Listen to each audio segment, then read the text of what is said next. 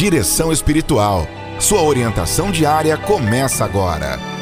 Queridos amigos, irmãos e irmãs, gostaria de fazer algumas reflexões em forma de conselho, de uma palavra de proximidade com cada ouvinte, com cada fiel. Todos nós batizados pertencemos a Deus somos inseridos no corpo de Cristo, que é a Igreja. Como pessoas consagradas a Deus pelo batismo, pertencemos a Ele. Somos seus discípulos. Queremos segui-lo e segui-lo até o fim. Queremos conformar nossa vida à vida de Cristo, participar da sua vida, da sua missão e do seu destino queremos nos deixar conduzir pelo Espírito Santo para nos conformarmos ao Cristo obediente, para em tudo fazermos a vontade de Deus Pai. Queremos viver cada dia como pessoas novas, queremos a cada dia renovar nossa disposição. Eis-me aqui, Senhor. E para fazer isto, nós precisamos ser pessoas muito convictas convictas do sim que damos a Deus diariamente. Eu creio, creio no que professo, creio no que rezo. Escolho, escolho seguir o Senhor, porque sei que é uma iniciativa dele que me chama, que chama a você. Respondemos ao seu chamado a cada dia, percorrendo um caminho de conversão, muitas vezes exigente, exige de nós alguma renúncia. Todo mundo, todo batizado, né, precisa fazer alguma renúncia para seguir Jesus. É preciso que o grão de trigo seja colocado na terra e morra para frutificar. É preciso ter disciplina, ascese, perseverar, manter-se numa atitude de aprendiz sempre. E, finalmente, orar orar sem cessar. Jesus orava e ensinou seus discípulos a orar. Ser uma pessoa consagrada a Deus pelo batismo implica ter vida de oração e estar em permanente comunhão com Ele. O exercício da oração é um dom de Deus e é preciso pedi-lo com insistência. Aprende-se a orar orando. É necessário permanecer na presença do mistério em atitude de humildade, de gratidão e de entrega. Somente assim a pessoa é tocada pelo mistério. Exercitar a capacidade de contemplar e maravilhar-se diante de todas as coisas, de todas as criaturas e de todos os acontecimentos que narram a glória da Trindade. Oração é a tarefa, é, é uma tarefa essencial, tanto assim que quando Jesus estava na casa de Marta e Maria, certa vez, é, quando Maria sentou-se aos seus pés, lhe dedicou a atenção, escutava a sua palavra, Jesus disse: Maria escolheu uma parte necessária que não lhe será tirada. Através da oração, o homem de Deus, a mulher de Deus, levam toda a humanidade para o coração da Trindade e trazem para o coração da humanidade o amor de Deus.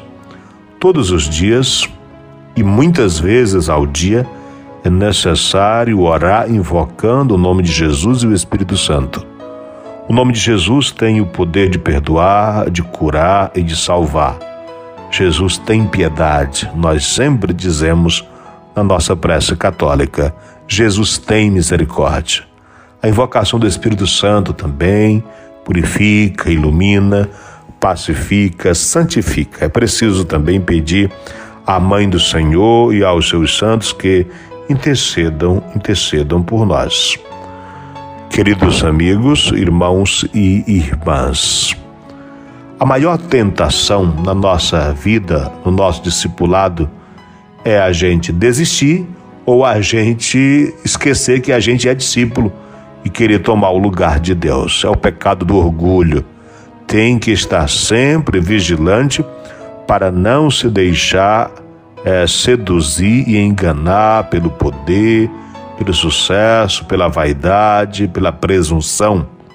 e achar que ou se segue de qualquer jeito ou se achar mais santo do que os outros. Nós, quanto mais, quanto mais vamos nos aproximando do Senhor, mais luz vem sobre nós, mais nós vamos vendo as nossas as nossas sombras, né? Nossos, o lado feio que existe em cada um de nós.